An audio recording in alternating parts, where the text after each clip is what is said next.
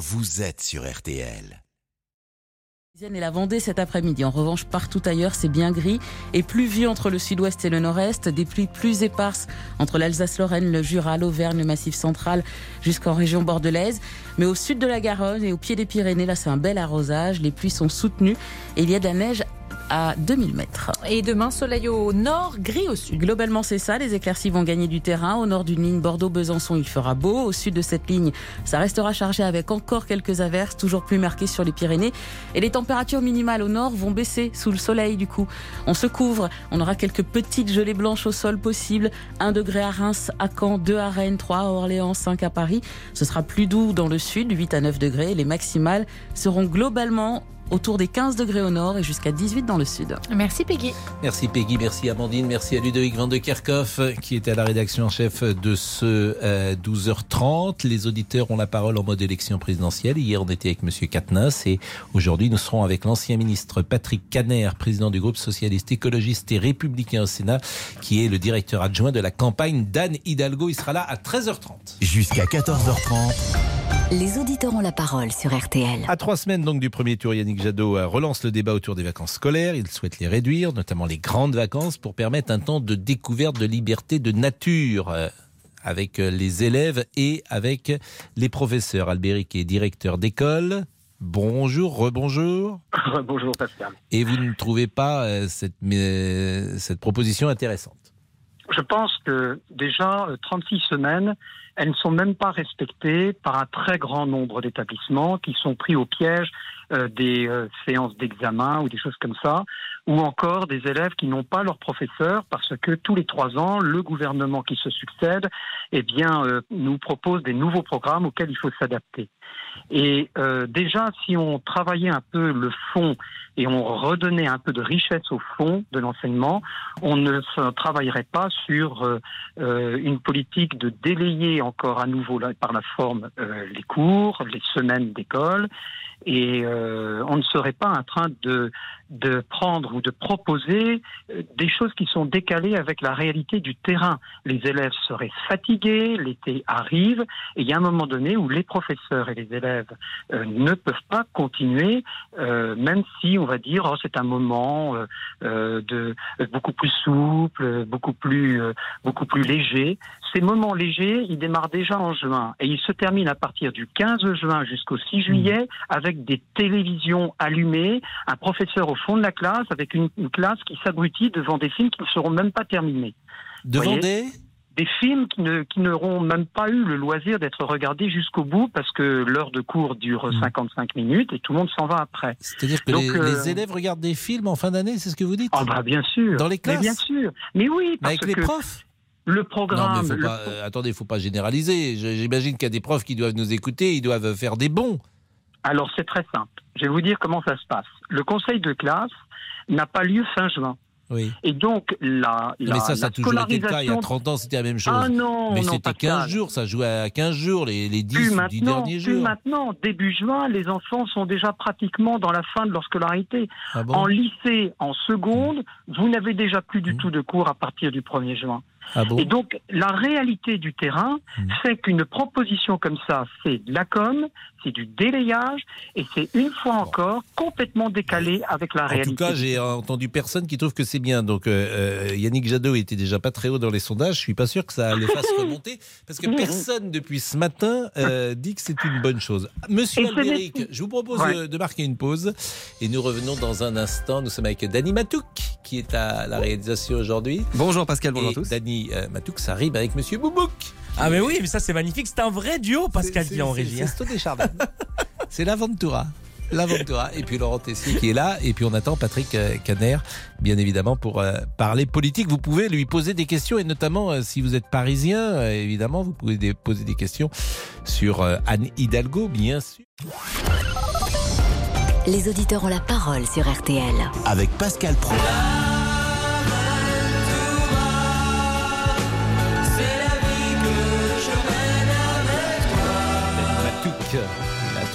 Cette chanson qui illustre le duo qu'il forme avec Monsieur Boubouk.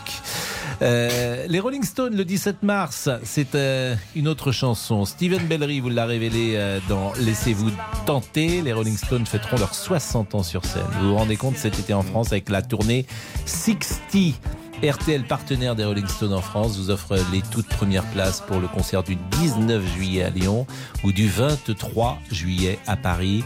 Pour tenter de gagner vos places avant l'ouverture de la billetterie qui est demain à 10h, envoyez Stones, S-T-O-N-E-S E bien sûr, au 74 900. Je répète, envoyez Stones au 74 900, 75 centimes par SMS, 4 SMS max. Tirage au sort en fin d'émission. Bon, c'est notre jeunesse, les Stones. Les Stones, Plus la vôtre, quand même. que la je vous remercie. D'ailleurs, c'est pas vraiment. C'est agréable. Bon, en plus, le groupe a 60 ans, donc c'est même pas la vôtre. Oui, Oui, dans c'est les vrai. années 60. Non, mais on a, on a été bercé. Vous savez qu'il y avait un, un vinyle qui était rouge. Je crois que c'était le vinyle d'Engie. J'avais acheté ça quand j'avais 15 ans. Allez-y, monsieur Moi, je vous Tessier. propose une autre Bonjour. chanson tant qu'on y est. Bonjour à tous. Madonna? Oui, J'ai vu des photos de Madonna. Oui. Franchement, qui circulent dans la presse People. Je ne l'ai pas reconnue. Il y a eu un incident manifestement. mais c'est-à-dire euh, une sorte de chirurgie esthétique qui peut-être Ah. s'est mal passée. Ah je bah, je ne l'ai pas reconnue. Les photos sont absolument terrifiantes. J'ai vu ça dans la presse People ce week-end. Merci pour cette information. Ben oui, mais c'est évidemment. La question qui vous fait réagir au 3210, faut-il réduire la durée des vacances scolaires? Je vous propose de réécouter Yannick Jadot, le candidat Europe Écologie Les Verts à la présidentielle, qui a relancé le débat. Nous voulons qu'il y ait plus de sport, plus de nature, plus de culture, plus d'art, plus de travaux manuels à l'école. Et donc, une des perspectives, par exemple, qui pourrait être mise en débat, c'est euh, pas d'augmenter le temps de travail des enseignants, mais par exemple, imaginons que euh, tous les ans, les élèves aient une semaine de sport nature. C'est la découverte euh, de la nature. C'est le sport en plein air et la découverte des sports en plein air. Voilà typiquement ce type d'activité qui pourrait se prendre sur du temps de vacances, mais qui n'est pas, vous voyez bien, une semaine de classe en plus. Alors, bonne ou mauvaise idée, nous attendons notamment les enseignants au standard 3210 3210. Bien évidemment, euh, on était avec Albéric il y a une seconde. Thierry est là. Bonjour Thierry. Bonjour Pascal, Les bonjour à, scolaires. À Albéric s'il est encore présent. Albéric, Euh, c'est joli d'ailleurs comme prénom. Ouais, très joli. Euh, alors en fait, euh, le- plus que les vacances scolaires, c'est le système scolaire qui ne va pas dans le sens où en fait j'ai l'impression que le système scolaire français est calqué sur une certaine économie touristique et un certain confort des adultes, mais à aucun moment on met le- la connaissance de l'enfant en, en avant. Euh, on sait pertinemment que que faire des cours théoriques à l'enfant l'après-midi, ça sert quasiment à rien. Il n'est plus attentif. Ils sont attentifs le matin et pas l'après-midi. Euh, Hollande avait mis en place les, vous vous rappelez, les TAP, les Mhm. temps d'activité périscolaire qui étaient Oui. l'après-midi, Mhm. mais on s'est aperçu qu'il y avait une grosse différence, par exemple, euh, suivant les, les, les communes ou les régions euh, Mhm. avec les moyens financiers et personnels. Et donc, le, les, les temps d'école sont beaucoup trop longs. Et si on prend, par exemple, moi j'ai des enfants qui sont en primaire, ils font 6 heures par jour d'école, Ah, ils rentrent oui. le soir. Bah, ça Ils rentrent le six soir. heures, c'est pas... Oui, mais attendez, Pascal, je vais, je vais, je vais y arriver. Le soir, vous avez encore une heure de devoir. Vous, quand vous avez fini votre boulot, je pense pas que vous rentriez avec du boulot à la maison. Aucun salarié en France rentre avec du travail je chez lui. continue de parler chez moi, je distribue la parole Non, à mes enfants, non, non, tout mais- ça, je lance des mais- pubs au milieu du, dîner. Un, adulte ça, qui a fini son, qui a son la travail, tête au bout d'un moment. qui a, qui a fini son travail, il rentre pas avec du travail chez lui. Et à, côté de ça, il faut faire des Mais activités ils ont une sportives. heure de travail en CP chez eux. En primaire, il y a une heure de travail quand on Bien pour sûr. vos enfants. Une heure Bien sûr, mais bien sûr. Ah, Ça a changé le CP. hein. Euh, ils sont pas en CP, j'ai dit en primaire. Oui. Et, euh, et après, euh, et après, il faut leur faire faire du sport. C'est important le sport aux enfants. Donc le sport, on les amène le soir à 18 h en semaine. Vous rentrez à 20 h Après, il faut qu'ils mangent, il faut qu'ils savent. oui, faut mais c'est la vie d'avoir des enfants, vous êtes marrant. Évidemment Non, mais moi, Pascal, ce que je veux j'avais vous trois dire- entraînements par Pascal. semaine quand j'étais enfant de, de foot. Pascal, le lundi, le dire- mercredi, puis je- j'y allais tout seul.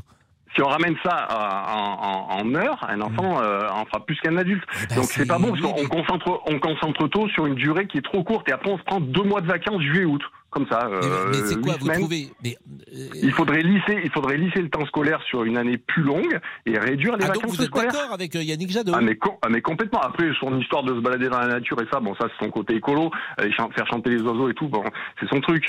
Mais un enfant, moi je pense qu'on devrait faire plus de travail théorique le matin, donc sur une durée plus longue en, en termes de, de jours sur l'année. Et pour développer plus d'activités périscolaires les après-midi, plus de sport, Mais les d'activités sports, j'entends bien, mais enfin, le sport, c'est aussi, il y a des systèmes associatifs. Euh, ceux qui font du sport à un bon niveau, tu le fais pas forcément à Pascal, l'école. Pascal, tout le monde, tout le monde n'a pas les finances pour payer euh, une activité sportive à son enfant. Ça coûte extrêmement cher.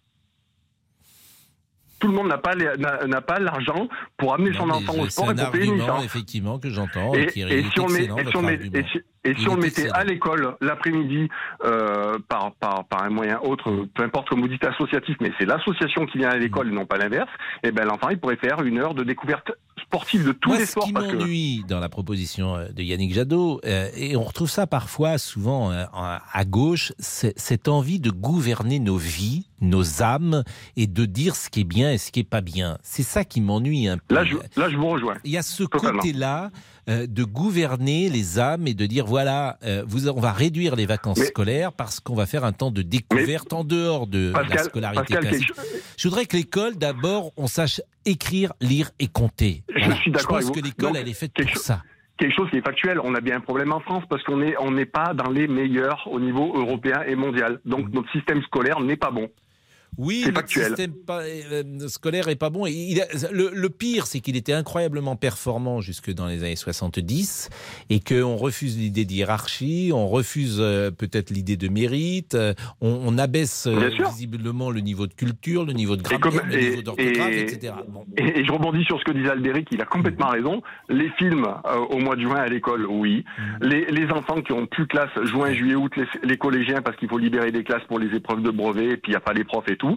Donc les gamins se retrouvent avec trois mois de vacances. Trois Avant, mois. tout le monde n'allait pas jusqu'au bac. Tout le monde n'est pas doué pour aller jusqu'au bac. Mais ça ne veut pas dire qu'on est moins intelligent pour ça. Ah mais ça, alors, mais, ah, en France, 2000% d'accord. En France, tu privilégies trop les intellectuels ou le travail intellectuel. Ça, alors ça a recommencé à changer. Depuis 2-3 ans, ça rechange. ah, et tu, tu peux être euh, extrêmement intelligent, mais pas doué euh, pour faire des études. Et, et à la fin de la cinquième, tu faisais autre chose. Euh, l'intelligence, elle n'est pas que dans le cerveau, elle peut être dans les mains. Mais elle est partout. Et moi, je voudrais Ouais. qu'on me dise à la fin de ma vie ce qu'est l'intelligence. Je vous assure, parce que des gens parfois qui sont très intelligents, tu les entends, tu les écoutes, ou tu les vois faire des choses qui ne le sont pas forcément. Gérald Kerzek, que vous connaissez, il disait Oui. qu'un médecin n'est pas intelligent, c'est quelqu'un qui a énormément de mémoire, parce que c'est que du par cœur, la médecine. Bah oui, mais je vous dis, à la fin de notre vie, il faudra nous expliquer ce qu'est l'intelligence. Mm. Monsieur Boubouk, par exemple, est un exemple Ah oui, ça c'est une belle absolument transition. fascinant Ah oui, oui. d'une intelligence particulière. Je vous vois hésiter, Pascal, quand vous parliez d'intelligence à mon égard. Mais non bien sûr, parce Ah oui. qu'il y a une poésie chez vous, une fantaisie chez vous, un sourire et une bienveillance qui Oui. marquent une très grande D'accord, intelligence. d'accord, parce que tout à l'heure vous avez dit qu'il n'y a plus d'intellectuels. J'ai eu peur que vous parliez de moi. Non. Ça veut rien Non, dire, non, d'accord, bon, ça va. euh, D'accord, très bien. Bon, bah allez, j'y vais. Les réseaux sociaux? Ah, ben, vous êtes là pour ça. je Mais merci rappelle, beaucoup. Eh euh, oui, vrai, j'avais oublié. Ah. Pour Louis, notre rythme et notre système scolaire sont à revoir. Le niveau français est à la traîne. Hmm. Jérémy nous dit encore un qui ne comprend rien au fonctionnement de l'éducation nationale. Et on conclut avec Mario. Jadot a raison. Il faut réduire les vacances et faire travailler toujours plus nos enfants. Eh oui, Vous connaissez le petit jeu que je fais régulièrement avec vous sur Monsieur et Madame. euh, Oui, dites-moi. oh, monsieur et Madame Micoton ont une fille, Mylène. C'était Oui. euh, par exemple. Ça, j'ai mis deux semaines. Voilà, Monsieur et Madame Dalgo Hmm. ont une fille. Oui. Euh, Ida. Non, Non. Annie. Annie. Oh non, non, non, non. Et on en parlera tout à l'heure d'Annie Dalgo. Oh, je suis nul. Ida. Oh là là. Ida Dalgo. Je suis nul. Non Mais non, vous progressez. Merci. Il est 13h19, on va être avec Patrick Caner. Euh, il est président du groupe socialiste, je le rappelle. Il est surtout directeur adjoint de la campagne d'Anne Hidalgo. J'ai envie de dire, il a du travail quand même en ce moment parce que les résultats ne sont pas très bons pour Anne Hidalgo. Est-ce qu'elle peut espérer un meilleur score que euh, les sondages qu'il accrédite aujourd'hui de 1, 2 ou 3 ce qui est quand même euh, tout à fait euh, étonnant pour euh, euh, ce grand parti qu'est le Parti socialiste ou qu'il le fut en tout cas? Eh bien, on lui posera des questions. 13h20, à tout de suite. Les auditeurs ont la parole. Pascal Pro sur RTL. Les auditeurs ont la parole sur RTL. Avec Pascal Pro. Patrick Caner est avec nous. Il est donc président du groupe socialiste, écologiste et républicain au Sénat. Bonjour, monsieur Caner. Bonjour, monsieur Pro. Vous êtes euh, surtout, j'ai envie de dire, euh, directeur adjoint de la campagne d'Anne Hidalgo. C'est à ce titre que vous êtes évidemment avec nous. Vous allez pouvoir dialoguer avec les auditeurs qui vont vous interroger dans une seconde. Laurent Tessier. Les auditeurs ont la parole en mode élection présidentielle. Venez interroger Patrick Caner, venez l'interpeller sur le programme de la candidate socialiste Anne Hidalgo. Bon, on va pas se mentir, ce n'est pas la grande forme dans les sondages, 1,5, 2, voire aller 3% dans les beaux jours. Aujourd'hui, la gauche est perdue. Nous sommes euh, tous au fond de la piscine. Une chose est sûre, Patrick Caner, si le Parti Socialiste est éliminé dès le premier tour ou en dessous des 5%, je vous le dis, il faut lancer votre album, c'est la priorité.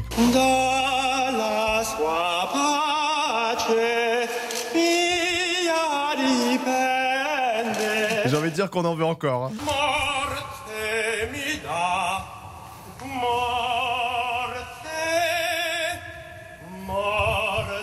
Monsieur Caner vient à peine d'entrer dans ce studio que On vous lui dites que le. Parti Socialiste est mort.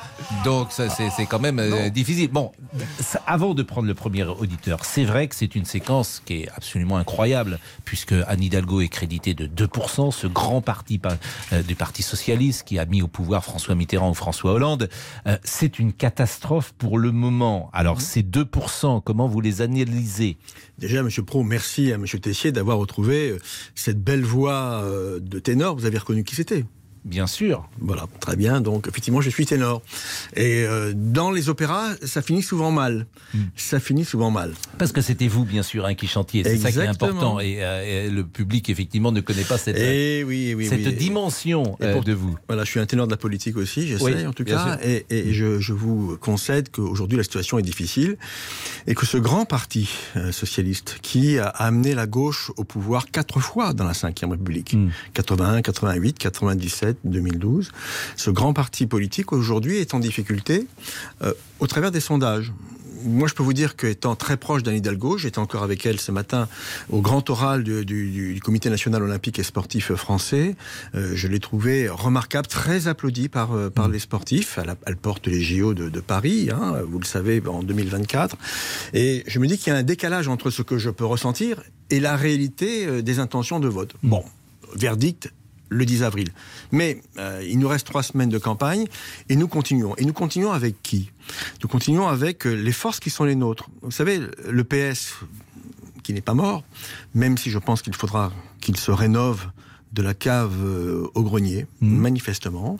Ce Parti socialiste, c'est encore aujourd'hui 100 parlementaires, euh, c'est 25% des villes de plus de 100 000 habitants, c'est 30 départements, c'est 6 régions, euh, et, et ça, ça date pas d'il y a 20 ans, ça date d'il y a ce score deux ans. de 2% qui étonne, parce qu'effectivement, des villes comme Nantes, Rennes, euh, Paris, bien sûr, sont pilotées par Lille, à chaque fois Oui, des femmes. Clermont-Ferrand, hein. Villeurbanne. à chaque fois des femmes. Voilà. Mais Je- ces 2% nous étonnent. Donc, en- bon, vous ne voyez pas la traduction sur le terrain. Euh, en revanche, les auditeurs vont vous interroger, et c'est ça qui est important. Et nous sommes avec Cédric. Bonjour Cédric. Bonjour Pascal, bonjour euh, Monsieur Caner. Bonjour. Alors moi j'ai une question euh, assez simple. Quand on voit aujourd'hui euh, l'état du Parti socialiste et, et des partis de droite, euh, vous pensez pas que d'abord euh, l'erreur qui a été faite par ces grands partis, c'est d'avoir un peu oublié les classes moyennes qui aujourd'hui ont été récupérées par les extrêmes? Et moi aujourd'hui je suis artisan, par exemple, je suis artisan, je travaille tout seul, euh, je fais plus de 12 heures par jour, euh, parfois du lundi au dimanche. Qui me parle au fait? Personne ne me parle. Est-ce que vous, le Parti socialiste, vous proposez quelque chose pour nous, les artisans? Personne ne me parle. Je fais partie d'une classe moyenne où je donne, je donne, je donne. Je reçois rien. J'ai droit à rien. Ma femme est dans le, médica- dans le médical. Elle a été réquisitionnée pendant la crise du Covid et on a droit à rien. Et on saigne. Et le Parti socialiste, eh ben, il ne parle pas. Voilà. Qu'est-ce que vous faites pour nous, les artisans, les classes moyennes et Qu'est-ce que vous faites C'est quoi vos propositions pour nous Vous savez, moi, je suis fils d'artisan, euh, artisan garagiste, euh, fils d'ouvrier en fait, hein, et donc je je ressens euh, votre émotion. Pas la même chose. Artisan, il était à son compte. euh, ouvrier, il était salarié. Oui, mais vous savez, quand, vous, quand c'est- vous avez votre papa, quand vous avez votre papa qui revient le soir avec les mains noires parce Oui. qu'il est dans le cambouis tous les jours, euh, voilà, c'est Mm. c'est quelque chose. Et il a travaillé. Mais c'est un statut différent. statut différent, mais il a été salarié aussi, et donc Mm. ouvrier dans un, dans un garage à une autre époque. Moi, je vous le dis, je crois que le, le- le propos que vous tenez, monsieur, est, est- est très juste. Euh, classe moyenne et classe populaire. Euh, aujourd'hui qui se sentent euh, délaissés par le monde euh, politique. Et donc il faut des réponses fortes, et notamment en matière de pouvoir d'achat. Alors je ne dis pas que vous qui êtes artisan, vous avez un statut, vous avez une autonomie et vous pouvez peser, y compris sur votre vie personnelle. Quand on est salarié, c'est plus compliqué et on est très dépendant par définition de, son employeur, tant sur le plan du travail que sur le plan de la rémunération. Aujourd'hui, et je pourrais même mettre les fonctionnaires euh, dans euh, cette approche, euh, même si certains disent oui, mais ils sont protégés par leur statut. Aujourd'hui, quand on est fonctionnaire, eh bien, on s'interroge quand même sur son devenir, et, et notamment par rapport à ce qui semblerait être des mesures annoncées, y compris tout à l'heure d'ailleurs par le président de la République sur finalement la contractualisation.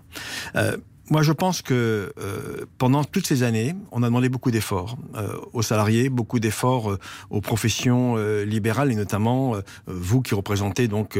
vous êtes artisan dans quel secteur, monsieur? Dans le bâtiment. Dans le bâtiment.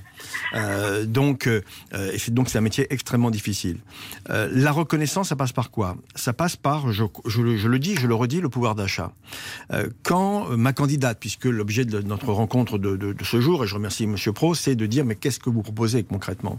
Quand nous proposons au- aujourd'hui de revaloriser le SMIC de euh, 200 euros par mois, c'est- c'est-à-dire 15%, avec euh, l'organisation d'une conférence interprofessionnelle pour que euh, le salariat soit mieux reconnu dans notre euh, pays et notamment qu'il y ait. Alors une je vous interromps parce que je vous interromps parce qu'on doit laisser passer euh, une publicité, Déjà une pause. Je suis vraiment désolé d'ailleurs, euh, c'est jamais agréable, mais on va essayer de recentrer par rapport à, à la demande de Cédric pour l'artisan qu'il est. À tout de suite. Les auditeurs ont la parole sur RTL. Avec Pascal Pro. Les auditeurs ont la parole sur RTL. Avec Pascal Pro.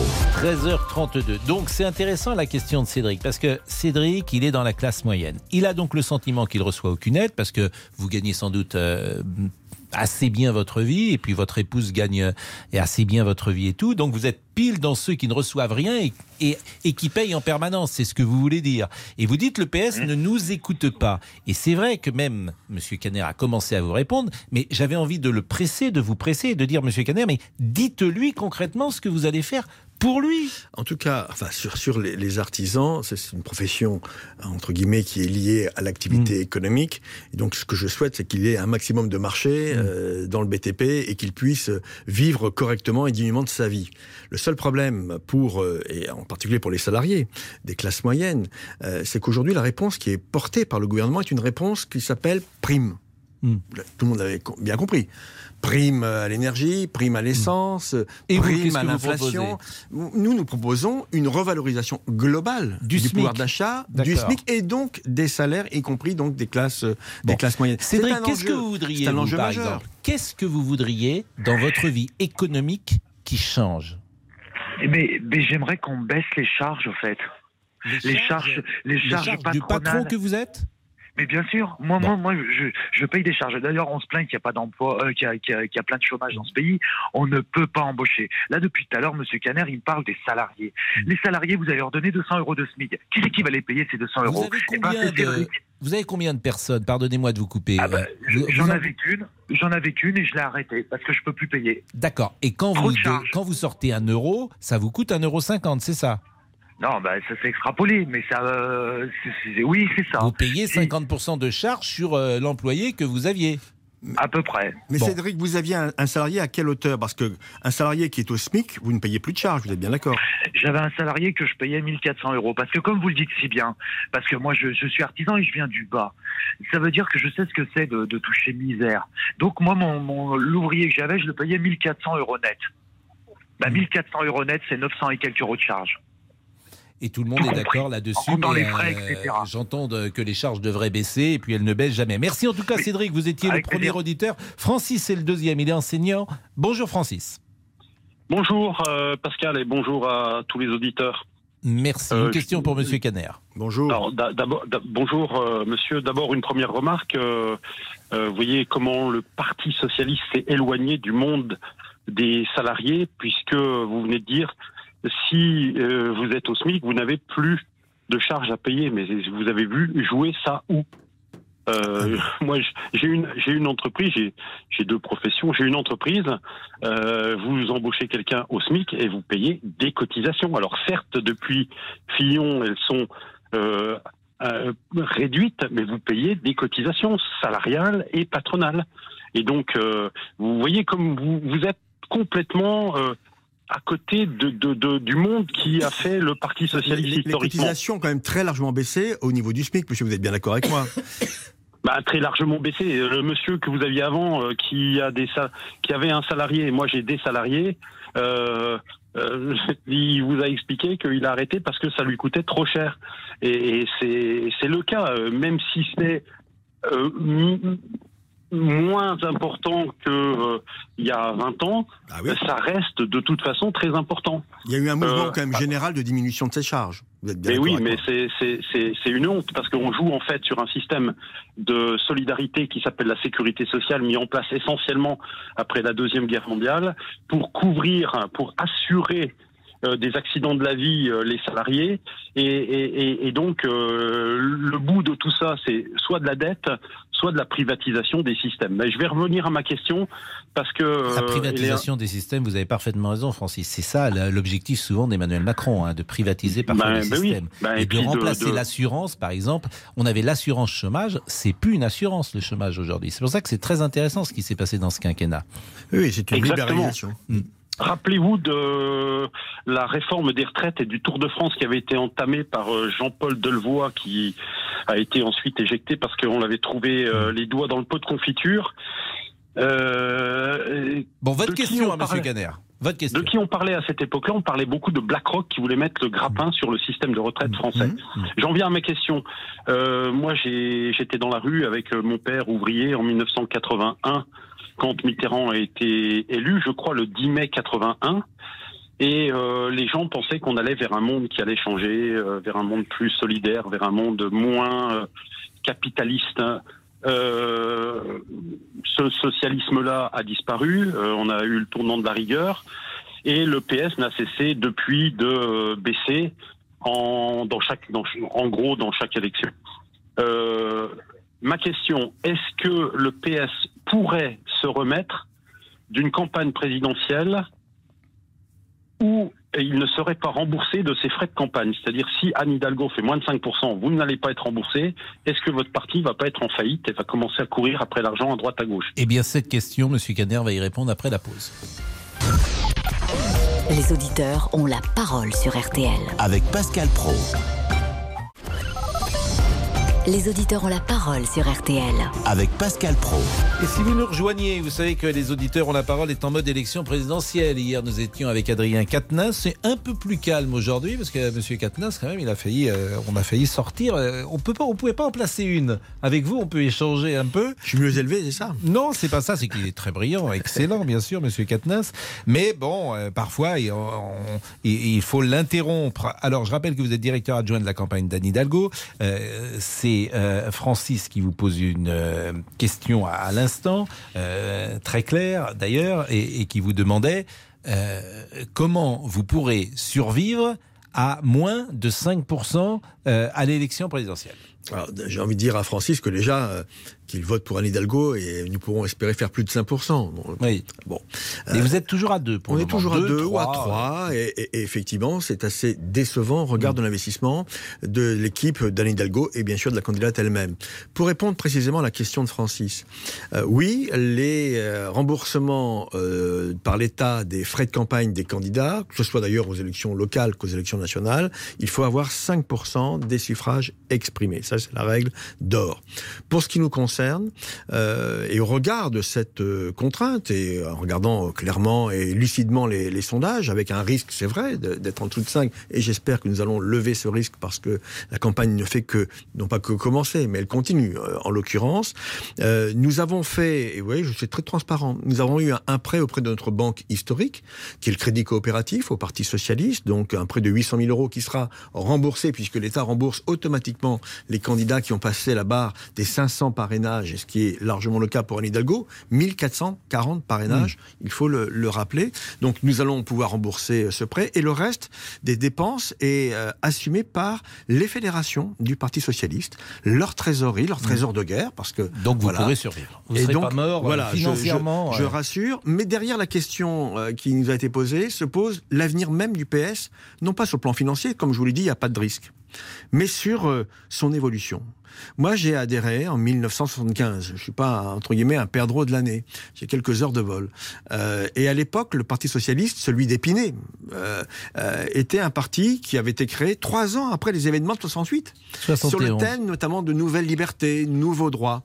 Et aujourd'hui, je pense que euh, nous devons revisiter notre colonne vertébrale idéologique, que la question de la République jusqu'au bout se pose, la laïcité, le service public, la place de l'école. Oui, mais ça devrait être nation. ça la campagne électorale. Ces questions-là devraient être au cœur. On, on de- essaye de, pos- de poser euh, cela, mais manifestement les Français aujourd'hui, et, et je les comprends, Mm. je les comprends, ils ont la tête ailleurs. Ils avaient la tête sur la Covid de, euh, il y a quelques semaines, et maintenant ils ont la tête sur la peur d'une guerre nucléaire Mm. Audrey. en raison de des choses. Audrey est Voilà. avec nous, mais il y a peut-être aussi, disons-le, un problème d'incarnation. Peut-être que Anne Hidalgo euh, n'est pas celle qui porte le mieux ces idées-là. Pendant le journal, c'est Amandine Bégaud qui rappelait euh, ce sondage, le sondage Beer Test. Vous connaissez le sondage Beer Test? C'est une institution aux États-Unis où à chaque élection, on demande aux électeurs avec qui ils préféreraient boire une bière. Et l'idée, c'est de mesurer non pas un, les... surtout un jour de la Saint-Patrick. Voilà. Ah, c'est à Saint-Patrick aujourd'hui? Eh oui, cher ami. Ah bah vous avez bien fait de venir. euh, Euh, ça va être votre fête. moi, hein, ça va être votre fête. Bon, l'idée c'est de mesurer non pas les intentions de vote, mais d'une certaine manière le degré de convivialité ou de sympathie. La dernière, c'est Anne Hidalgo.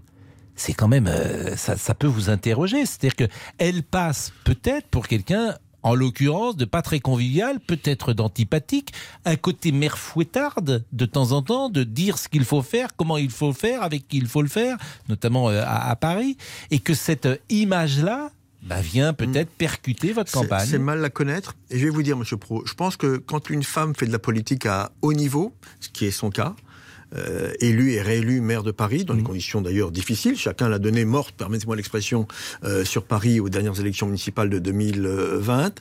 Euh, Quand on est une femme en politique, à droite ou à gauche, euh, c'est sûrement plus difficile et qu'il faut affirmer par une autorité différente de celle des hommes en politique euh, le fait qu'on a un projet pour une ville, un département, une région, et en l'occurrence pour, euh, pour la France. Donc, euh, ce que certains peuvent, euh, euh, je dirais, apprécier comme étant une- forme d'autorité euh, est nécessaire quand Oui, mais on elle est est une dernière, femme en politique. dernière. Et vous savez qui est premier Avec qui les gens aimeraient parmi la présidentielle? Jean Lassalle. Oui, mais bon, ça, oui.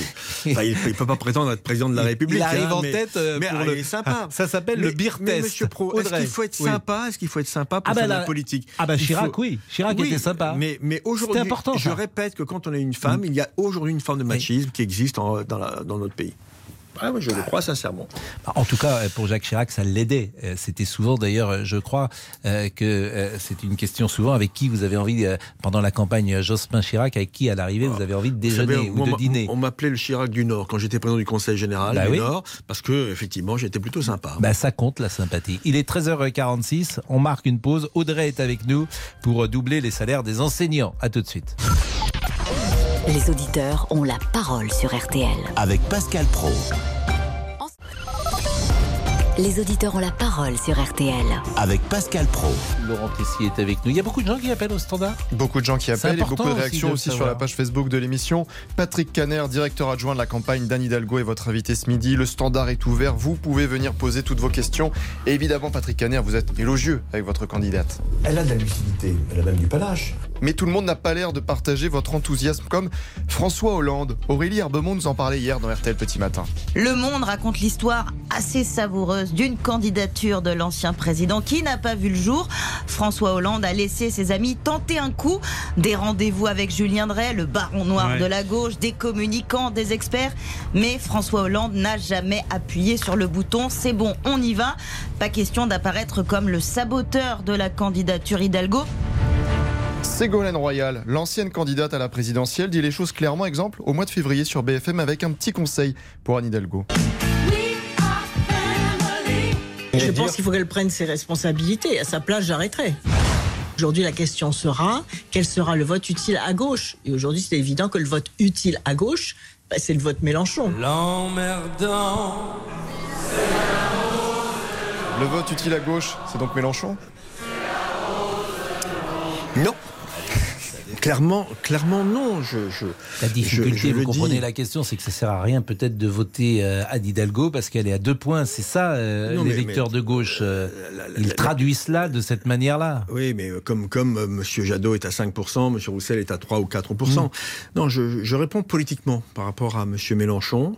Moi, je n'ai rien contre la personne de Jean-Luc Mélenchon. D'ailleurs, il était un de mes camarades à une époque où euh, voilà, il était encore socialiste et moi, je suis euh, resté. Voilà, question de fidélité. Euh, je n'ai pas confiance dans la capacité de M. Mélenchon à diriger le pays. Voilà, je, je- je le dis euh, très, euh, très simplement. C'est pas une question de personne, mais c'est vrai que euh, certains écarts pendant euh, le quinquennat de M. Macron, voilà, le fait de défiler avec les frères musulmans, voilà, moi ça m'a pas plu, et pas qu'à moi d'ailleurs en l'occurrence, Le- les frasques verbales sur je suis la République. quand on prétend plus grande responsabilité, euh, il faut être, euh, voilà, il faut, garder son sang-froid et, porter un message. Et très honnêtement, euh, finalement, M. Mélenchon avait une occasion en or en 2017. Il fait 7 millions de voix, 19,5% euh, de, de, de suffrages exprimés. Il aurait pu, à ce moment-là, créer les conditions d'un grand rassemblement, y compris autour de lui en se disant, mais voilà, je suis de la gauche plutôt gauche-gauche, euh, mais j'ouvre euh, mes chakras euh, et je, je, je- voilà, je, je vous tends la main, vous les socialistes, vous les verts, vous les radicaux, pour que nous formions une, une force alternative. La réponse a été au contraire l'isolement, l'isolement de sa part. Et la meilleure preuve, parce qu'on me dit oui, mais ça c'est des attaques personnelles. Et je dis non, la meilleure preuve c'est que à aucune élection locale, municipale, départementale, régionale, son parti n'a été capable finalement d'apporter à la gauche des conquêtes, des résultats. Donc euh, aujourd'hui, euh, LFI fonctionne en cercle fermé autour euh, voilà, d'un patron qui s'appelle Jean-Luc Mélenchon, qui ne peut pas être euh, l'avenir de la gauche. Et c'est pas une question d'âge, parce qu'il a annoncé lui-même que s'il n'était pas élu, eh bien, il arrêterait la, la vie politique, en tout cas au moins au niveau national. Euh, c'est une question finalement de, de conception du rassemblement de la gauche. Audrey. Audrey qui veut vous poser une question, qui attend depuis quelques secondes. Bonjour Audrey. Une question. Oui, bon- Bonjour Vous êtes enseignante. Bonjour, bonjour. Oui, je suis enseignante depuis maintenant 22 ans. Et euh, une question, c'est très bien, on veut nous doubler notre salaire, c'est magnifique, je prends. Mais est-ce qu'on va nous doubler également les impôts qui vont aller avec le doublement des salaires? Alors, Au- Audrey, vous, vous gagnez combien, si je suis pas indiscret, après 22 ans de carrière? Alors, je gagne 2023 euros. 2023 Mon salaire euros a augmenté de 800 euros en 20 ans. Voilà, euh, e- exactement. Net Net. Multiplié par 12. Oui. Sans prime. Euh, non, non, non, non, non, non, non, 800 euros. euh, Non, 2023 net multiplié par 12. Il n'y a pas de 13e mois dans oui, l'éducation voilà, non, non, non, nationale. il n'y a pas de prime, Il n'y a pas rien de prime, il n'y a rien. non. Non. Voilà. Est-ce que vous savez à peu près euh, ce que gagnerait un enseignant euh, allemand euh, avec vos 22 oui, ans de alors carrière? un enseignement allemand gagne à peu près 5063 euros. En fin de carrière. Mais un enseignant allemand En n'a fin de pas le carrière. même système que nous. Oui, oui. Mais, ce, que, je veux dire par là, c'est que euh, aujourd'hui, quand euh, euh, quelqu'un commence dans la carrière, magnifique carrière, vous savez, euh, j'ai dit tout à l'heure, j'étais un, un- un fils d'artisan, euh, mais je suis l'époux d'une enseignante aujourd'hui retraitée, et ma fille est instite, madame. Donc je suis très sensibilisé à ce que vous dites. Et quand Hidalgo proposait, elle dit bien proposé, puisque aujourd'hui on annonce une augmentation voilà, importante des salaires, mais le mot de doublement a fait peur à tout le monde. Ce qui est dommage. Parce qu'il est impossible. Mais c'est dommage, enfin Oui, mais c'est impossible. impossible de C'est- doubler c'est tous les cinq- salaires, et vous le savez bah, bien. sur un quinquennat, c'est 5 à 6 milliards d'euros. Vous Mm. avez vu combien on va dépenser là pour les primes? 25 milliards d'euros.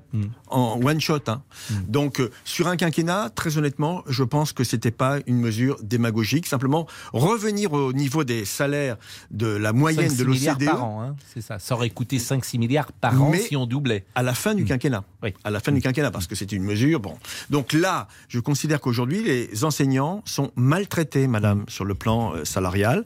Et que quand on a un bac plus 5, quand on passe des concours difficiles, que ce soit euh, l'ex-IUFM euh, ou euh, un le, le CAPES ou la GREG, la GREG, on est mieux payé, hein, il, faut, il faut le dire. Mais un capétien, euh, en fin de carrière, après 35 ou 40 ans de carrière, il termine à combien? Il termine à 3002, 3300 euros au maximum.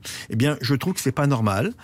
Et par rapport à votre question, est-ce que nos impôts seront doublés? Vous savez très bien comme moi que l'impôt est progressif, que certes, vous paieriez un peu plus d'impôts, mais beaucoup moins que euh, la recette que vous recevriez avec un meilleur salaire. Donc moi, je défends l'augmentation significative des salaires des Et enseignants c'est vrai que dans notre pays. Et, et- et là, on peut tous être d'accord. C'est vrai que euh, lorsqu'on vit, par exemple, à Paris, on est tous confrontés euh, au prix du logement et que vous avez des instituteurs qui euh, sont obligés de se lever à 5 heures du matin pour venir dans le centre de Paris. Euh, faire l'école et repartir euh, le soir parce qu'ils ne peuvent pas se loger à euh, euh, près de près de l'école de- d'un des arrondissements de Paris. C'est pas possible. De, Et- ces, ces vies qui sont proposées à des gens qui ont 25, 26, 27 ans, c'est pas Et possible. qui ont des parcours universitaires, Bien sûr. en général, bac plus 5. Bien sûr, donc les gens ne vont plus vouloir faire ce métier. Voilà. Et- Donc euh, il faut le, ré- le revaloriser, c'est une évidence. Il est 13h56. Vous connaissez Jean-Alphonse Richard qui vient généralement Bonjour, tous les jours à cette heure-là? Parce Bonjour que à tous. Jean-Alphonse présente l'heure du crime à 14h30. Je ne sais pas si vous avez le temps d'écouter la radio dans la journée. Vous avez beaucoup de travail peut-être. Je- Les, grosses têtes, vous écoutez de temps en temps Ça m'arrive, ça m'arrive, mais euh, c'est surtout le matin que vous- j'écoute. euh, Yves bah, Calvé, les- Alba Ventura, Voilà, Monsieur exactement. Langlais. Le petit matin, vous vous levez à quelle je- heure je le vais vous matin dire, Je vais vous dire, euh, j'étais un très très grand fidèle d'Europe 1. Oui. Et ben, c'est- eh ben, c'est fini, j'écoute RTL Bon, bah, maintenant. vous avez bien Et Je ne raison. dis pas ça pour vous faire plaisir. Bon, vous vous levez à quelle heure le que- matin? Ah, Moi, c'est en général 6h30, 7h. Ah bah ça va, vous vous levez pas trop tôt, 6h30. Bah, ça, ça- ça dépend à quelle heure on se couche. Oui, ah bah, je suis d'accord avec vous. Ça, c'est une bonne, c'est une bonne réponse. Donc, le, petit matin, vous écoutez les petits matins, vous écoutez Cyprien Sini, euh, le, le surf, vous écoutez euh, Martial You, vous écoutez. euh, Après 40 ans de fidélité à Europe 1. Ah bah non, mais ne le dites Voilà. pas deux fois. Non, euh, mais voilà, si, mais c'est bah, pour- qu'on fasse passages. pour valoriser RTL. Mais bien sûr, bien sûr, vous avez raison. L'heure du crime, c'est sur Alors l'heure du crime, c'est à 14h30. Après, vous avez les grosses têtes. Après, vous avez Monsieur Cellier. Et après, vous avez Eric Jean-Jean. C'est toute la grille d'RTL. très Je honnêtement, vous familiarise hein, avec le- C'est important de Quand le je serai en dire. retraite, monsieur Pro. Bon, vous êtes Ah non, pas- non. bah, alors c'est agréable on radio- écoute la RTL radio, quand on est en retraite, mais on c'est peut l'écouter quand on veut. Vous êtes en voiture, tout. Et Bon. podcaster, podcaster. Quand vous allez à Lille, vous allez en voiture, j'imagine. souvent. Bon, souvent, bah là, vous êtes sur la route, vous, avez- vous, avez- vous pouvez écouter la radio, j'imagine. Il m'arrive d'écouter aussi le service public. Mais bon. Je, je suis d'accord avec vous. Vous habitez où aujourd'hui? Vous habitez Lille À ou Lille, Paris? bien sûr. Ouais, donc vous êtes euh, de, passage à, Paris, si j'ose Ah, dire. Je suis à un passage de 4 jours par semaine. Oui, c'est un grand passage. Euh, Jean-Alphonse. Je vous donne le programme de l'heure du crime. C'est l'affaire aujourd'hui des frères Jourdain. C'était il y a 25 ans. Ah oui, je vous ai entendu ça, en parler ce Voilà, matin. le- Ça m'a fait froid dans le dos parce que je me suis dit, évidemment, ces gens sont toujours Ouais, en prison. Et, et je vais citer tout de suite les quatre vi- victimes Euh, Amélie Merlin, Peggy Merlin, Audrey Ruffin, Isabelle Ruffin. Elles avaient entre 17 et 20 ans. Dans la région de Lille. Voilà, et, et c'est dans le Pas-de-Calais. Oui, Ah oui, c'est effectivement c'était au, au- au carnaval du Portel. Elles disparaissent et puis évidemment elles vont être euh, enlevées et martyrisées par ces deux horribles personnages, les frères Jourdain, Jean-Michel et Jean-Louis Jourdain. Euh, Jean-Louis s'est éteint en prison euh, après avoir été condamné à la perpétuité. Jean-Michel est toujours euh, emprisonné. Ce sont J'aime- pas trop le mot, mais ce sont deux monstres. Euh, Il n'y a pas pire barbarie que cette affaire de, du Portel. Euh, c'est épouvantable et on pense très fort aux familles parce que ça fait 25 ans et ça fait 25 ans que les familles, eh bien, elles vivent avec ce cauchemar. Perpétuité avec une euh, peine de sûreté. 22 ans de sûreté, oui. Oui, donc on est au-delà de la peine de sûreté, mais il ne sortira sans doute pas. Certainement pas vu le pédigré et le profil du personnage. 13h58, la pause, les questions, Patrick Caner, le programme d'Anne Hidalgo. À tout de suite. Les auditeurs ont la parole. Pascal Pro sur RTL. 14h. Le rappel des titres avec Agnès Bonfillon. Cela fait trois semaines aujourd'hui que l'invasion russe a débuté en Ukraine. Très vite, vous vous en souvenez sûrement, la ville de Kherson, tout près de la mer Noire, a été prise par les Russes. Et depuis, eh bien, les habitants doivent cohabiter avec ces soldats.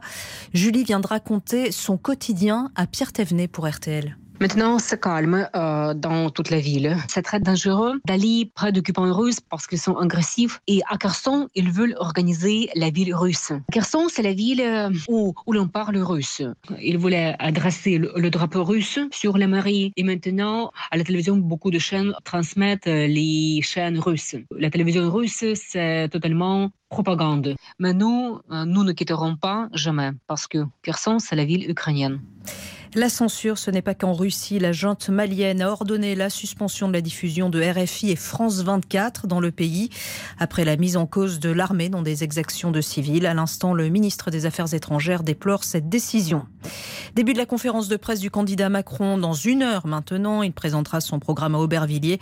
Un programme dont certaines propositions sont déjà connues, comme la retraite à 65 ans ou encore la baisse des droits de succession. La météo demain. Le temps sera toujours nuageux des Pyrénées aux Alpes avec de faibles pluies, quelques flocons sur les Pyrénées au-dessus de 2000 mètres, un peu plus de soleil près de la Méditerranée où le vent atteindra 60 km heure.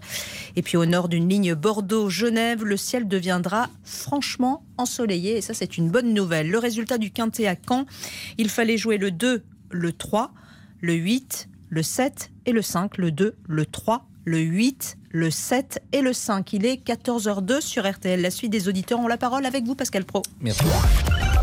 Jusqu'à 14h30. Les auditeurs ont la parole sur RTL. Avec Pascal Pro. Patrick Caner est avec nous, il est le directeur adjoint de la campagne d'Anne Hidalgo. Alors on n'a pas euh, évoqué le programme d'Anne Hidalgo. Je rappelle quand même que sur les retraites, l'âge légal de départ à la retraite resterait à 62 ans.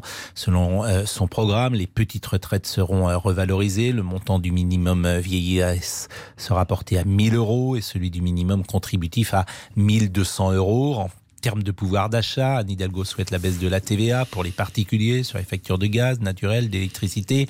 En cas de forte hausse du prix de l'essence, comme c'est le cas aujourd'hui, la candidate socialiste prévoit aussi une baisse de la TVA sur les carburants. Question euh, de Muriel qui habite Metz. Bonjour Muriel, vous êtes retraité d'ailleurs précisément. Question pour Monsieur Caner. Bonjour. Bonjour. Euh, alors effectivement, je vous appelle de Metz. Vous, vous avez dit tout à l'heure que vous, ne compreniez pas la différence entre les sondages et ce que vous ressentez sur le terrain. Je voulais juste vous demander si vous avez conscience, quand vous venez en province, que le, le mépris dont Anne Hidalgo a fait preuve pendant le confinement et pendant le couvre-feu par rapport à la province, et le parisianisme exacerbé qu'elle dégage, fait que ben, nous, on ne se sent pas du tout concernés par le personnage. Et En fait, vous faites nous, référence euh, lorsqu'elle avait dit que euh, à Paris, euh, Oui. 18 heures, euh, c'est euh, Nous, le milieu de l'après-midi, je crois. C'était Voilà. une phrase un peu malheureuse ou 16 maladroite. Voilà, nous, on se couche avec les poules à 16h, on peut avoir le couvre-feu à 18h. Hmm. Voilà. Donc, mais c'est resté marqué, vraiment. hein. Euh, Mais- moi, autour de moi, les gens en parlent, ça nous a heurté.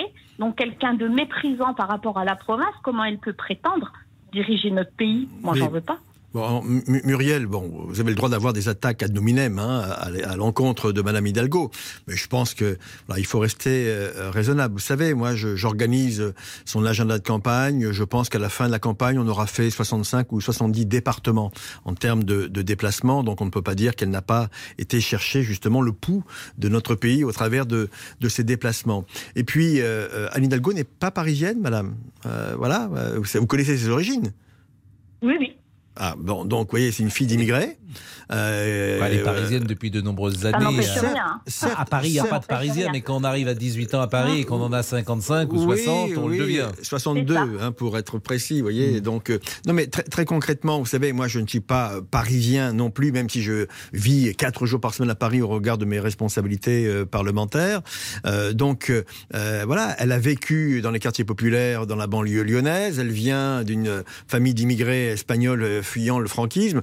Bon, donc euh, voilà, elle a. Bon, elle son- méprise pas la province. Elle a. mais Selon non, vous, c'est la question de Muriel. en- Encore une fois, vous pouvez ne pas me croire sur parole, madame, euh, mais moi qui la suis régulièrement dans ses déplacements, je peux vous dire euh, que elle comprend les gens. Je vais vous donner un exemple concret dans mon département. C'était en mars 2020, de mémoire, 2021, pardon. Euh, 2021, c'était dans un- une cité du bassin minier, à- près de Douai. Euh, donc euh, voilà, je me souviens, il faisait froid.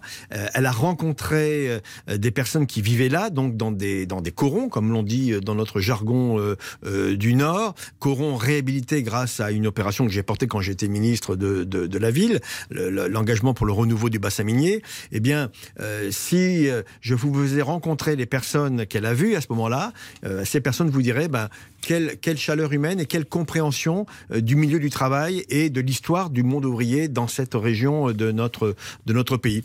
Après, vous avez votre sentiment, madame, je le, je le respecte. Simplement, je vous, je vous demande simplement de, d'entendre le mien. Vous êtes satisfaite, Muriel, de cette réponse? Peut-être pas convaincue, que- mais satisfaite. Non, non, pas du tout, parce que de toute façon, euh, la position Mm. actuelle par rapport à rencontrer des gens dans le Nord, dans les corons, c'est une position de quelqu'un qui est en campagne électorale. Donc, vous savez, en campagne électorale, euh, voilà. quoi, hein. Muriel, si vous me permettez, parce que moi, j'ai pas toujours été tendre avec euh, Anne Hidalgo, mais cette phrase-là, on peut considérer que, d'abord, elle n'est pas tout à fait fausse. Pour tout dire, c'est qu'il y a un décalage quand même entre Paris, entre le rythme de vie de Paris et le rythme de vie euh, des gens qui habitent en région. C'est-à-dire que on commence un peu plus tard à travailler à Paris, c'est incontestable. Euh, on travaille entre 9 et 10 heures euh, à, Paris à travailler parce que c'est plus difficile, plus long d'arriver jusqu'au au moment du travail, alors qu'en province, très souvent, on commence à travailler à 8 heures.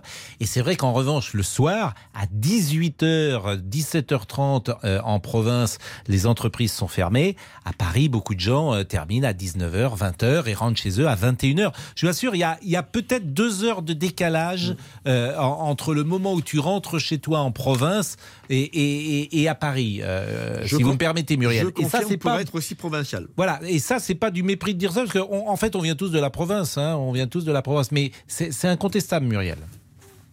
Hum, Peut-être, peut-être. Mais en même temps, quelqu'un qui sort à 17h30, 18h du bureau, il a ses courses à faire comme tout le monde. Enfin, voilà. Mm. Moi, j'ai trouvé, enfin, je- et je suis Mm. pas la seule, hein, mais euh, j'ai trouvé que les propos étaient, euh, euh, dans ces périodes difficiles qu'on a vécues, étaient quand même totalement déplacés. Et que c'était du parisianisme à tout craint. Et j'ai trouvé que c'était, pour le moins maladroit si je suis gentille. Euh, et au pire méprisant si je suis plus dure. Eh ben merci en tout cas euh, Muriel de cela et on se rend compte de la difficulté, euh, c'est vrai aussi pour des journalistes d'ailleurs, hein, lorsqu'on parle, de voir comment notre message est reçu et parfois c'est pas euh, du mépris, moi j'y vois pas forcément un mépris ou un parisianisme comme vous le dites euh, Muriel, mais vous l'avez vécu comme cela donc ça doit aussi nous, nous interroger. Il est 14h08.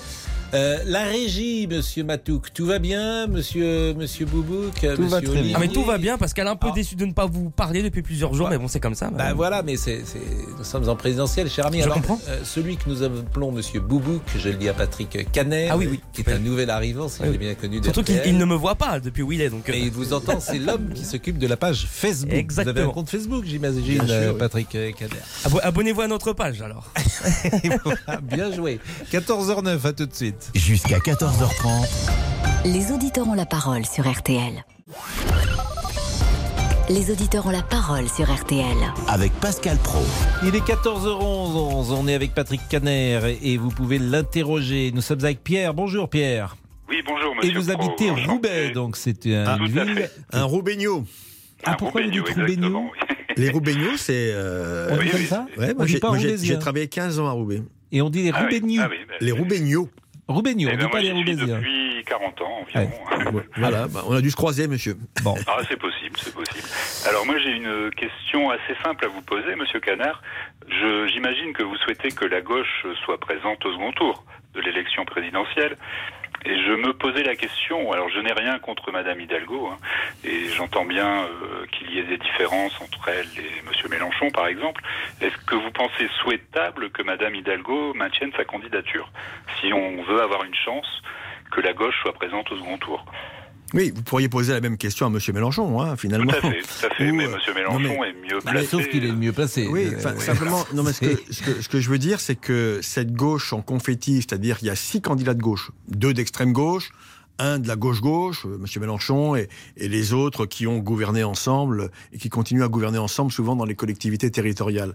Six candidats à gauche face à un, un président, euh, entre guillemets, superstar qui se dirige vers une réélection par tacite reconduction. C'est à, à ça qu'on doit se préparer. Je ne le souhaite pas, mais je regarde aussi les choses avec euh, lucidité. Euh, c'est évident que cette gauche-là, euh, elle ne pourra plus jamais accéder dans ces conditions-là au pouvoir dans la dans la Ve République. Euh, tout à l'heure, je vous évoquais au début de l'émission, si vous l'avez entendu, euh, les épisodes 81, 88, 97 4 et, et 2012. Ça a été sur la base du rassemblement, euh, rassemblement euh, parfois programmatique. Je pense au programme commun euh, de, de 72 qui a amené la gauche au pouvoir en 81, ou rassemblement de la gauche plurielle pour reprendre celle de, Jospin. Donc très très honnêtement, aujourd'hui, si nous ne faisons pas cette réflexion collective. Et tout à l'heure, je le disais aussi, M. Mélenchon aurait pu, en 2017, parce qu'il était le mieux placé, créer les conditions d'un rassemblement. Ça n'a pas été le, cas, je le dis encore une fois, sans aucune animosité, mais en regardant les choses avec simplement pragmatisme. Eh bien, euh, cette gauche-là euh, est éliminée. Elle sera peut-être euh, majoritaire dans des villes, dans des départements, dans des régions. C'est le cas aujourd'hui, mais elle sera privée du pouvoir suprême, à savoir une élection présidentielle. Donc moi, je le regrette et j'appelle, j'appelle dès maintenant puisque je, je, pense que malheureusement la gauche sera absente du second tour en, en 2022, eh bien j'appelle à ce qu'il y ait ce sursaut. Ça passera sûrement peut-être aussi par de nouvelles têtes, de nouvelles formes de conquête politique et, et sûrement euh, une réflexion, j'avais commencé tout à l'heure, une réflexion idéologique sur c'est quoi la République mmh. quand on est à gauche, c'est quoi la justice sociale quand on est à gauche, c'est quoi la transition écologique quand on est à gauche. Alors on pourrait vous répondre qu'il y aura un peu de gauche au second tour parce qu'Emmanuel Macron sait le en même temps et qu'il a quand même été ministre de François Hollande, je vous le rappelle. Et ouais, vous avez travaillé d'ailleurs avec pas lui. Échappé. Voilà, mais vous avez travaillé avec lui oui, et vous étiez euh, dans, dans ce gouvernement. Mais ah, puisque... il, est, il est facétieux, hein, manifestement. Il a, il a oublié d'où il vient. Oui, oui mais c'était intéressant. Vous dites la gauche ne sera pas présente au second tour. Mais puisque vous admettez cette idée euh, au deuxième tour, justement, euh, entre Macron et Marine Le Pen ou Macron et Jean-Luc Mélenchon, est-ce que vous savez pour qui vous voterez? En tout cas, euh, est-ce que vous pouvez je, le dire Je pense que l'hypothèse Mélenchon, euh, je pense, n'est pas une hypothèse crédible. Alors entre Le Pen et Macron, est-ce que vous votez ou est-ce que vous vous abstenez bah, Écoutez, Macron-Le Pen, euh, il est évident, vous savez, je l'ai déjà fait plusieurs fois. Mmh. Je l'ai fait en 2002 pour Chirac. Je l'ai fait aussi euh, en 2017 17 pour l'élection de Macron. Macron, mais, mais Macron. Macron était, voilà, ça c'est clair. Donc, mmh. mais Macron n'était pas un homme de droite à l'époque. Il mmh. prétendait être un homme. Vous trouvez qu'il s'est droitisé ces derniers mois? Ben, Je ne trouve pas. Il s'est droitisé. Mmh. Et je veux dire qu'il l'a. Le en même temps, vous n'avez. Ah bah, il a été ni de le gauche, en même temps, ni, vous ni pas... de gauche, ni de gauche, oui, mmh. euh, clairement. Euh, et son programme qu'il va annoncer tout à l'heure euh, le, le, met de plus en plus euh, à droite. Et donc, et je l'ai fait aussi pour Xavier Bertrand. Mmh. je ne lui pas aux élections donc régionales. Donc vous voterez pour Emmanuel Macron Évidemment, ma main ne tremblera pas, Monsieur Pro. Il est 14h16. D'abord, je vous remercie parce que c'est bien de répondre directement à cette question, parce qu'il y a beaucoup de candidats qui ont posé la question et qui ne répondent pas. Anne Hidalgo est sur votre ligne, j'imagine. Complètement. On va marquer peut-être une pause à 14h16 et on va finir l'émission avec euh, Patrick Canet. Il y a encore peut-être une ou deux questions à venir. À tout de suite. Jusqu'à 14h30. Les auditeurs ont la parole sur RTL. Les auditeurs ont la parole sur RTL. Avec Pascal Pro. Il reste quelques minutes d'abord pour euh, saluer Romain Provost qui a gagné le concours Rolling Stones. Vous aimez les Rolling Stones? Ah, C'est pas la première jeunesse, mais bon. Ah oui, non, mais ça, ça bon. En même, euh, ils vont faire une tournée en France. Ouais. Je sais pas s'ils passent par Lille parce que vous avez un superbe stade, le stade ah, Pierre Mauroy. Le seul stade qui peut se fermer en France. Exactement, ouais, où il y a eu du tennis, il y a des concerts. Euh, et il y a eu un match hier soir. Hélas, euh, voilà. Lille a perdu. 23 rue Joseph Jérôme de la Lande, Monsieur Provost. Il habite dans le 76, le Grand Quevilly. D'ailleurs, je sais pas si je dois donner tout à fait son adresse. Je n'en suis pas sûr. Mais en revanche, Romain Provost, il y a également son téléphone. Je vais pas le donner, mais il a gagné. Il a gagné deux places pour les Rolling Stones. David, bonjour. Bon. David, vous êtes chauffeur routier. Une question pour Monsieur Caner et ce sera la dernière. Qu'elle soit euh, pertinente cette question. Bonjour. Bonjour Monsieur Caner. Bonjour. Euh, bah, je sais pas, j'ai une petite question. Euh, j'ai l'impression que tous les cinq ans, on a l'impression d'élire un Père Noël qui nous promet plein de choses euh, et au final, il n'y a rien qui avance. Qu'est-ce que vous en pensez ah, ah, Par rapport au Père Noël, c'est vrai qu'en ce moment, ça tombe comme un gravelotte, hein, comme on dit dans, mon Nord préféré. Euh, 25, 26, 27 milliards de mesures. Encore une fois, euh, il faut prendre des mesures. Hein. La situation est quand même assez dramatique pour beaucoup de Français. Vous êtes euh, chauffeur routier et, euh, et, quand nous on propose là de baisser la TVA à 5,5 euh, même pendant quelques mois parce que c'est nécessaire, je crois que c'est une mesure juste et, égalitaire. Mais c'est vrai qu'on promet beaucoup de choses. Aujourd'hui, on promet même des mesures qui seraient prises par un gouvernement futur. Je pense à la hausse de, des, des, salaires des fonctionnaires, du point, ce qu'on appelle le point d'indice, qui a été bloqué pendant 5 ans et qui, comme par hasard, à, à 20 jours de l'élection, euh, ressort euh, positivement. Donc, euh, oui, euh, euh, M. Macron et son gouvernement, c'est un peu les champions du monde de toute catégorie de la prime. J'ai bah, un peu l'impression que ce soit la droite ou la gauche. Et voilà, il n'y a pas grand-chose qui change. Quoi. Bah, écoutez- J'ai l'impression que tous les 5 Mais alors, qu'est-ce que vous aimeriez là? J'ai posé cette question tout à l'heure. Quelle est la mesure numéro un qui vous conviendrait, David? Bah, Déjà, augmenter le pouvoir d'achat des Français. Bah, je suis d'accord. co- alors, comment on l'augmente le- bah, En diminuant les taxes, en, en évitant de taxer euh, sur tout et n'importe quoi. Vous allez. Vous, vous buvez de l'eau, vous payez un impôt. Vous, vous consommez. Vous prenez un paquet de pâtes, vous payez des impôts. euh, Mmh. Vous payez prenez- des impôts vous sur le revenu, David? Oui, bien sûr, oui. oui. Vous payez quoi? Deux mois de salaire à peu près? Oui, pas loin, oui, c'est ça. Donc ça veut dire que vous gagnez plutôt bien votre vie? Oui, je gagne euh, plutôt bien ma vie, oui. Mais oui. vous vous considérez comme euh, la France moyenne Bah, bien évidemment, Bon. parce que j'ai l'impression que dans ce pays-là, plus les gens y travaillent, euh, plus il faut donner et plus qu'on donne euh, de droits sociaux, je trouve, à des gens qui profitent Mais- du système. Mais vous savez, David, la, la question qui se pose, c'est euh, la réhabilitation de l'impôt. Je sais bien que le mot impôt fait peur à tout le monde et que personne n'a envie de payer les impôts. Le seul problème, c'est que c'est le seul moyen qu'on a trouvé pour répartir les richesses de manière correcte. Euh, Bah, parce j'ai que pas l'impression que les richesses elles soient réparties pour tout le monde. hein. Eh Ben oui, non, mais le problème, c'est que quand on supprime l'ISF, quand on crée la flat tax pour les revenus et les dividendes, eh ben, on perd 5, 6, 7 milliards d'euros pour, euh, pour l'État. Ou, ou quand l'État, euh, vous avez bénéficié de la baisse de, de la taxe d'habitation. J'en suis heureux pour vous. Mais c'est Ah oui, mais 23 en effet, milliards de en- recettes en vous moins en pour l'État. 25, mais vous en retombe de plus de, de côté. Non, mais, mais voilà la question, c'est que à un moment donné, quand vous, moi, moi, j'ai des revenus très corrects comme parlementaire. Je ne vais plus payer dans deux ans la taxe d'habitation. Eh bien, permettez-moi de vous dire que je ne trouve pas ça normal parce que je veux contribuer aux dépenses de ma ville, de l'île dans laquelle j'habite. Et ce sera votre dernière réponse. Euh, le souci pour les Français, j'ai ce sentiment, c'est pas tant de payer des impôts ou, ou beaucoup d'impôts, c'est qu'on a le sentiment qu'ils sont mal utilisés, que de quel côté qu'on se tourne, un hôpital, la sécurité dans un commissariat, la justice, on a euh, des gens qui se plaignent du manque de moyens, du délabrement parfois euh, des services publics, et on se dit mais où passe l'argent? Il est 14h24, je vous remercie, bonne Merci, campagne. Pro. Saluez euh, Madame euh, Hidalgo. On n'a pas parlé des embouteillages dans Paris, donc ça c'est bien, parce que ça n'intéresse que les Parisiens. C'est le débrief de Monsieur Tessier. Merci à vous. 13h, 14h30. Les auditeurs ont la parole sur RTL.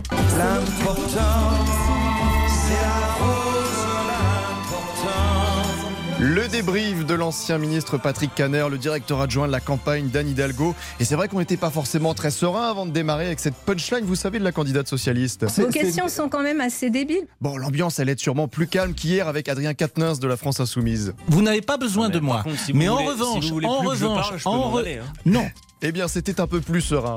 C'est un peu plus calme aujourd'hui parce que Monsieur Katnas, quand même, il a failli, euh, on a failli sortir. euh, on peut pas, on pouvait pas en placer une. Avec vous, on peut échanger un peu. Je suis mieux élevé, c'est ça? Non, c'est pas ça. C'est qu'il est très brillant, excellent, bien sûr, Monsieur Katnas. Alors, les sondages placent Anne Hidalgo à 2-3% d'intention de vote, d'où la question de Francis. Ma question, est-ce que le PS pourrait se remettre d'une campagne présidentielle où il ne serait pas remboursé de ses frais de campagne Eh bien, la réponse de Patrick Caner. Alors, J'ai envie de dire à Francis que déjà, euh, qu'il vote pour Anne Hidalgo et nous pourrons espérer faire plus de 5%. Oui. Mais oui, c'est du bon sens. Et puis, nous savons mettre en avant des sondages instructifs. Le sondage Beer Test. Vous connaissez le sondage Beer Test C'est une institution aux États-Unis où à chaque élection, on demande aux électeurs avec qui ils préféreraient boire une bière. Et l'idée, c'est de mesurer non Surtout, pas un, des. surtout un jour de la Saint-Patrick. Voilà. Ah, c'est à Saint-Patrick aujourd'hui? Eh oui, cher ami. Ah bah vous avez bien fait de venir. Bon, Euh, ça va être votre fête. moi, hein, ça quand va même. être votre fête.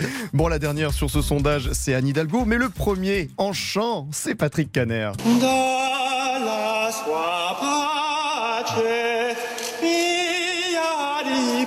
là là là là, mais quelle voix Effectivement, je suis ténor.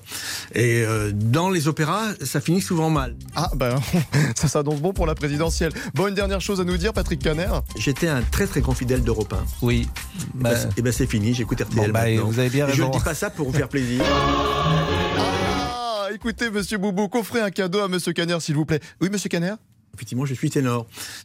Ah non, c'était Après autre 40 ans de fidélité à Europe 1. Ah bah non, mais ne le dites pas deux fois. Non, euh, mais voilà. si, mais c'est pour- il valoriser RTL. Mais bien sûr, bien Ah, sûr. c'est trop. raison. Bon, Anne Hidalgo, peut-être le mot de la fin à quelques jours du premier tour. Et on ne lâche rien. Eh oui, allez, le débrief de Patrick Caner, c'est terminé. On se quitte avec une chanson pour le PS. Quand il me prend dans ses bras, qu'il me parle tout je vois la vie en bonne chance pour euh, cette campagne électorale. Euh, les frères Jourdain avec vous, euh, l'heure du crime. Absolument. Amélie, Peggy, Audrey, Isabelle, les quatre victimes des frères Jourdain, on leur rend hommage aujourd'hui. C'était il y a 25 ans.